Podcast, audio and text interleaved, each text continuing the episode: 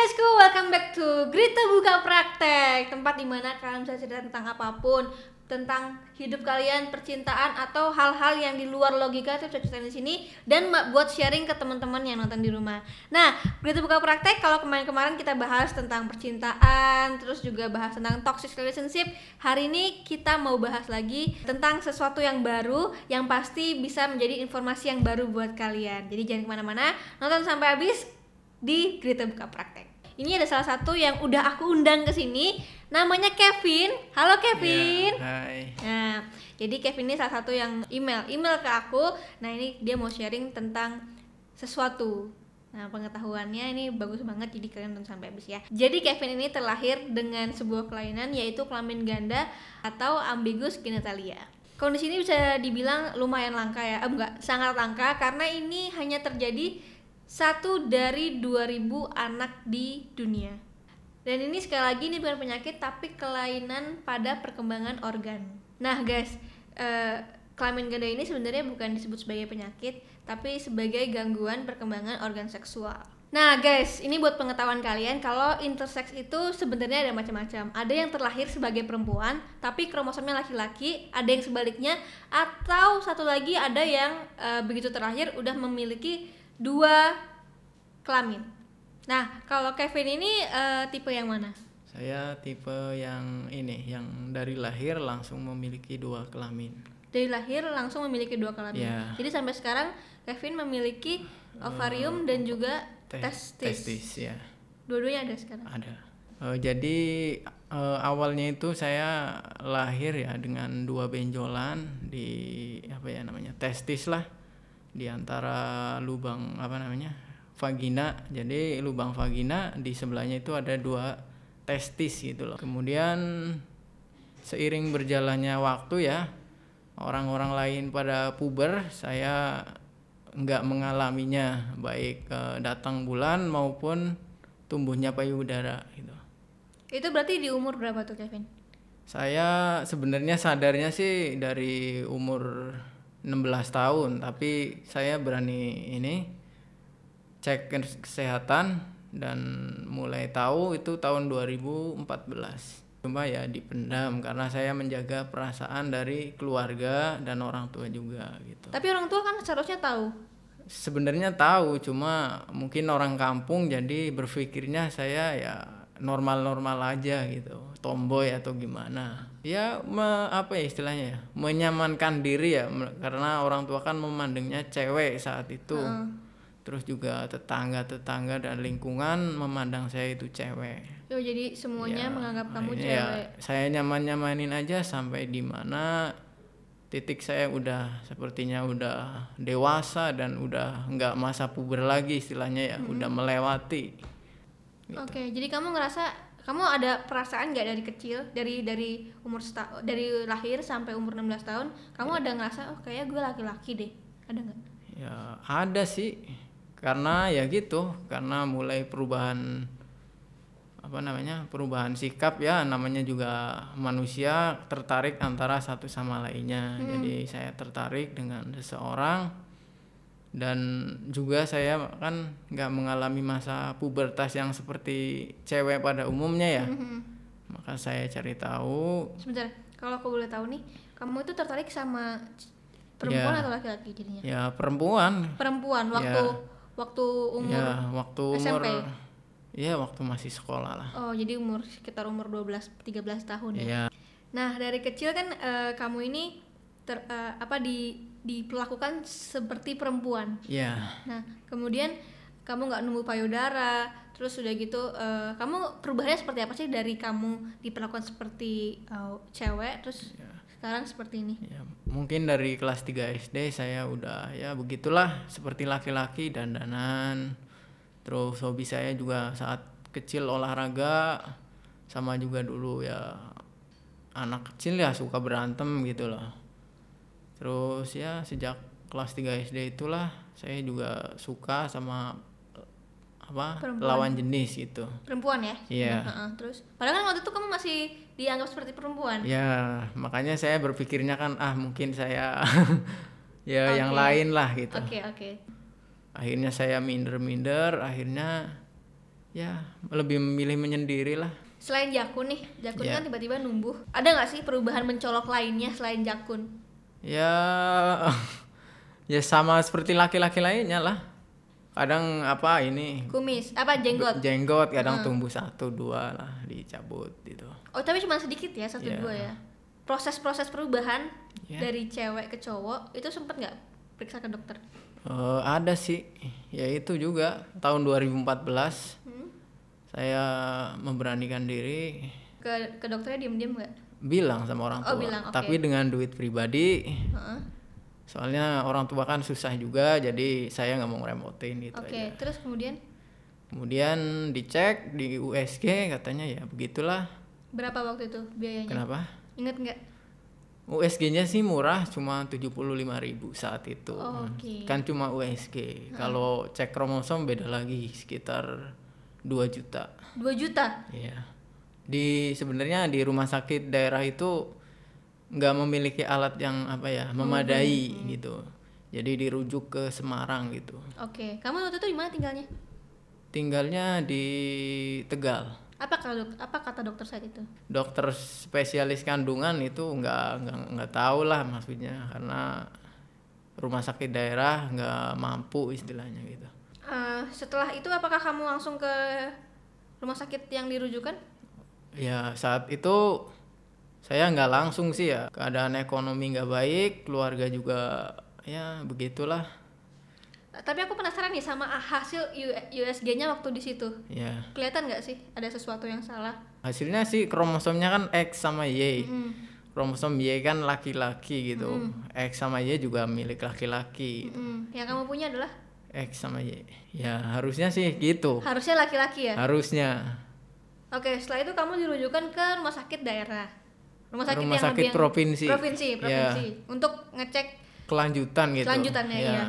Dirujuk lagi ke rumah sakit nasional. ya setelah akhirnya dokter berbilang kalau kamu adalah akhirnya laki-laki, Ya. terus Terus ya kelanjutannya ya disuruh operasi gitu loh. jadi eh, aku perjelas ini biar teman-teman juga eh, belajar juga ya pelajaran IPA. Jadi eh, Kevin ini memiliki dua benjolan ya di Iya. dua benjolan dan satu vagina. Iya, Tes testisnya dua-duanya testis.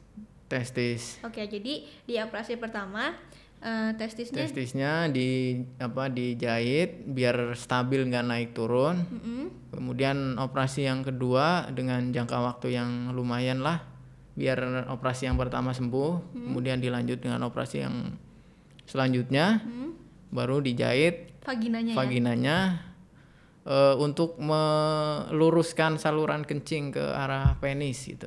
Jadi ke kamu depan. eh, sekarang kalau maaf kalau kencing pakai apa?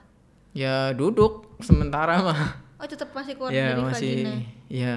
Oke, aku perjelas lagi ya. Ya. Jadi eh, s- sebelum eh, operasi Ya. eh, kamu menggunakan vagina untuk kencing. Ya, Kemudian eh, di operasi eh, va- saluran vaginanya dijahit, Dijahit, biar di- biar salurannya ke depan. kearahin ke depan menggunakan ya, penis. Ya.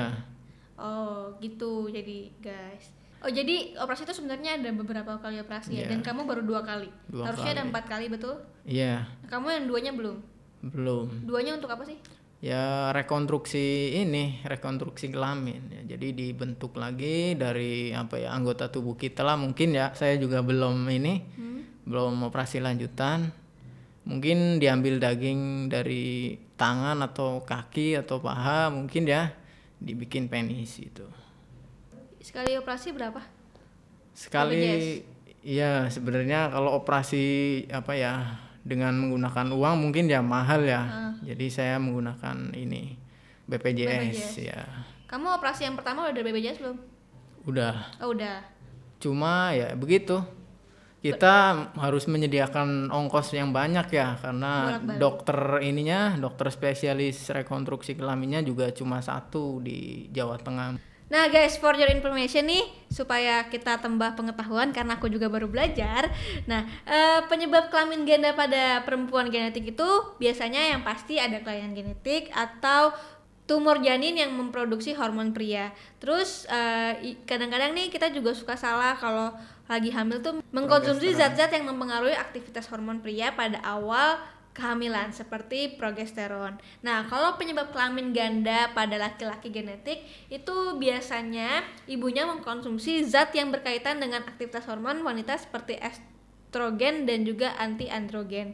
Jadi ini banyak banget sih faktornya dan e, sebenarnya ini juga kenapa kita itu harus ngecek dulu sebelum kita kita nikah itu biasanya kita cek kesehatan dulu cocok nggak sih kromosom kita sama kromosom uh, pasangan kita gitu biar biar anaknya juga terlahir dengan normal. Oke, okay, nah Siti dan Kevin pernah ada masalah nggak cekin cekin? Pernah di bandara ya dulu waktu saya lagi kerja di luar Jawa hmm. saya ke bandara pas mau check in ya KTP sama nama kan uh, apa namanya beda istilahnya ya jadi ya udah saya dibawa ke apa ya Kantor. ruang ya ke ruangan sama dua petugas ini cewek ya udah dilihat tapi ya dengan sesuai KTP ya udah akhirnya saya bisa okay. berangkat pernah nggak dalam di umur yang sekarang nih yeah. pernah nggak kayak terpikir uh, kok gue terlahir seperti ini atau atau klimaksnya dari ini tuh apa sih? Ya, klimaknya dari ini mungkin ini sih sedih ya, sedih. Saya pernah curhat sama orang tua saya, sama keluarga saya, semua saya kumpulin lah. Kakak, adik, bapak, sama ibu, saya ngomong gini, e, bapak, ibu, maafin saya kalau suatu saat nanti saya nggak punya keturunan atau nggak bisa nikah, ya maafin saya gitu. Bukan kemauan saya, bukan keinginan saya juga terus juga keadaan saya bukan dibuat-buat tapi langsung dari pemberian Tuhan ya udah. Apa respon mereka? Nangis. Kamu nangis nggak? Ya nangis. Saya dari jam satu pagi sampai jam satu pagi sampai jam 6 pagi saya nangis. Terus mereka? Ya sedih tapi mereka selama ini menerima kan? Ya mensupport. Tidak ada tidak ada tidak ada uh, orang yang tidak tidak ada, tidak ada satu anggota keluarga yang kayak ya. menjauhi kamu. Ya keluarga sih baik ya tapi mungkin ya begitu. Masih pandangan orang terhadap saya masih perempuan jadi ya ya kurang nyaman orang aja. kan? orang lain kan. Tapi kalau ya, keluarga uh, keluarga ya keluarga menerima, menerima mensupport apa yang saya dukung tidak ada tidak ada ya. perbedaan antara itu kan ya karena semuanya kan pemberian Tuhan nggak saya buat buat perubahan dari seorang Siti yang menjadi Kevin dua pribadi yang berbeda apa ya. sih yang kamu rasakan perbedaannya itu perubahannya sih nggak ada sih ya karena saya dari kecil juga pakai baju cowok oh dari kecil juga pakai baju ya, cowok ya kalau sekolah aja mungkin pakai ini rok, rok. ya oke okay. nah sebelum kamu dioperasi uh, ada nggak sih dokter bilang kayak uh, mungkin nanti efek sampingnya akan seperti ini ini operasi operasi kan tadi aku udah bilang memang uh, opsi yang terbaik untuk uh, jenis yeah. kelainan ini. Nah, ada nggak sih dokter bilang efek sampingnya tapi kayak gini ya? Gitu? Uh, mungkin ini apa? Mungkin kalau operasi ya, mungkin kurang apa ya? Sempurna gitu. Kurang mungkin yeah. dalam dalam proses pembuahan dan segala macam kurang yeah. sempurna dibandingkan. Yeah, mungkin harus dibantu dengan terapi. Dengan terapi hormon. hormon ya. Oke. Okay. Nah, teman-teman uh, udah selesai nih kita berbincang-bincang uh, agak berat hari ini. Semoga teman-teman nonton sampai habis dan bisa menjadi informasi juga dan mungkin teman-teman ada ngerasa yang sama juga, ada temennya juga di sini. Jangan malu untuk terbuka ya. Terus uh, apa namanya? sharing dengan orang tua itu penting agar orang tua mensupport. Juga cek kesehatan lah ke dokter Terus buat orang tua juga satu lagi kalau anaknya lahir dengan ciri-ciri yang seperti tadi baiknya anaknya jangan langsung dioperasi. Kalau bisa dicek dulu nunggu umur 18 tahun lah biar maksimal, biar nggak salah ini tindakan.